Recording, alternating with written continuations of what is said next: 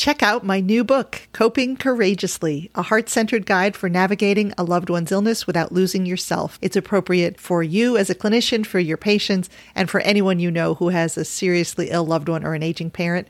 Check it out and tell a friend. Are you a physician or other clinician who wants to give compassionate, effective, whole person care to your patients or clients, but without depleting yourself?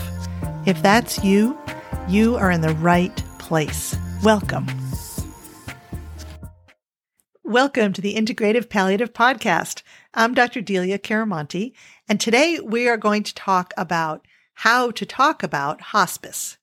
This topic freaks some people out, and they get so uncomfortable when they have to talk to a patient about hospice. And I want to assure you that there's a really clear and easy way to have this conversation that doesn't have to feel so heavy and awful. But first, I'm going to tell you what not to say. And I, lots of people say it this way.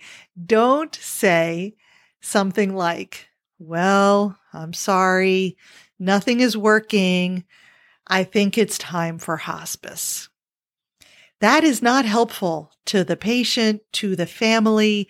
It gives an impression that is, is heavier than it needs to be. Those are really two separate conversations. One is, is the treatment working and are we going to continue it? So that is certainly a discussion that physicians have with patients all the time.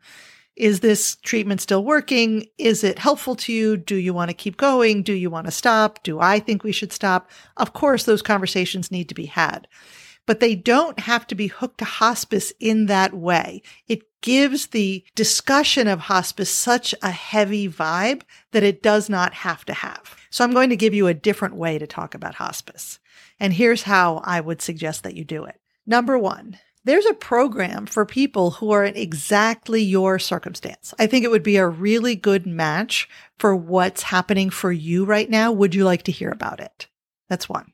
Two, the people in this program are experts at managing symptoms, like the pain that you're having, the nausea that you're having, the mouth sores that you're having, the trouble sleeping and worries and depression that you're having.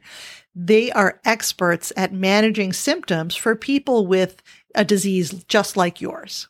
Number three, they also have experts who can support you and your family with the stressful part of this whole experience. So they can help you, they can help your adult family, they even can help children in the family understand what's going on, manage their worries, manage their stress. Number four, they can provide equipment to you.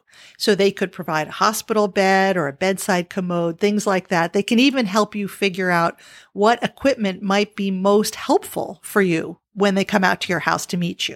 Number five, their absolute very best feature, in my opinion, is that they are on call twenty-four seven. So here's what that means. If your loved one wakes up at two in the morning and is having pain, you can call the main number. You'll talk to a nurse. If they feel like it's necessary, they will come to your house at two in the morning and help you manage your loved one's symptoms. Nobody gets that in medicine. Like, everybody would want to call in the middle of the night and have somebody come to the house to help them manage their medical problem. But only in this program can you have that. Number six, it's covered by insurance. So most of the time, it doesn't really cost anything at all other than your typical insurance costs. And number seven, you ask them, does this sound like a program that might be of interest to you?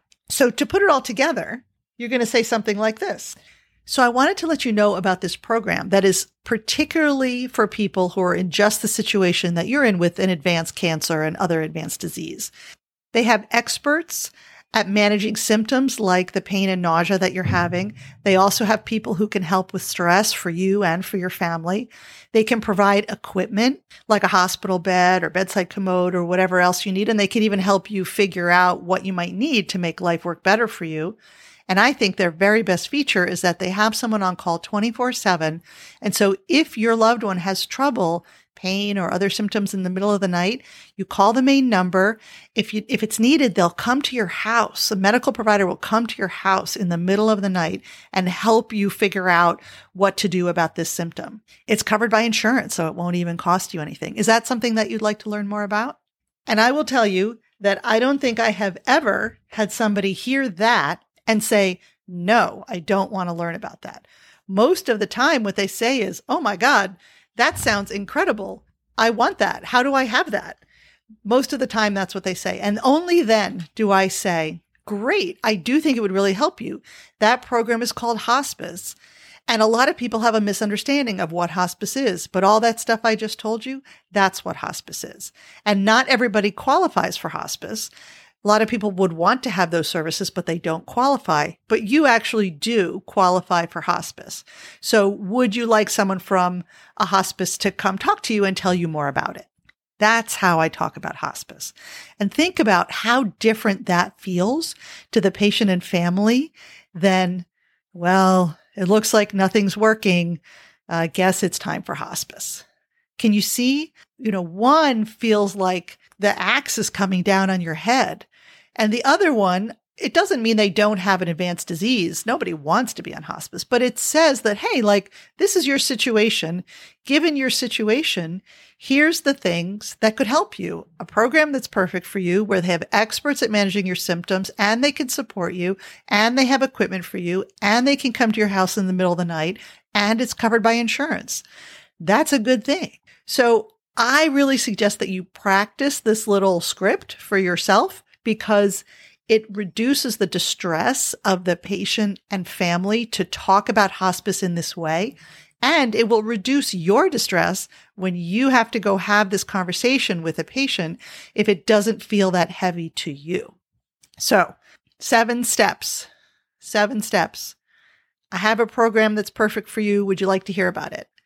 They are experts at symptom management. They offer support. They have equipment. They have on-call. It's covered by insurance. Are you interested in learning more? Seven steps. The program's perfect for you. Symptom management, support, equipment, on-call, insurance. Are you interested? All right, you can do this. I think it's really important because hospice does provide an amazing service for the people who need it. And a big part of why people show up in hospice too late, in my opinion, is because physicians are uncomfortable talking about it. And then when we do talk about it, it sounds terrible and it sounds like a thing you wouldn't want, when in fact, it is a thing that you would want. It does offer support. It has all of these benefits. So we might as well communicate it to patients in a way that makes them feel positive about getting the support so that they get to hospice earlier, so they can have more help in the house managing their symptoms, so that they can have an improved quality of life. So your homework, even if you don't have hospice patients in your practice, I really recommend that you practice this. Practice this in the mirror. Just practice it a few times how you would say it, because even if your specialty doesn't lead you to having these conversations with your own patients, you may at some point have this conversation with a loved one, family member, or friend. And everybody needs to get better at talking about what hospice is so that people can get the support earlier and have a better quality of life. Okay, so practice it. Just practice it. It's not that big a deal. Just practice it. You can do it. All right. Thank you so much for being here. As always, if you could share this with another doctor that you think would benefit, I would be so grateful to you. And I'll see you next Thursday. Bye.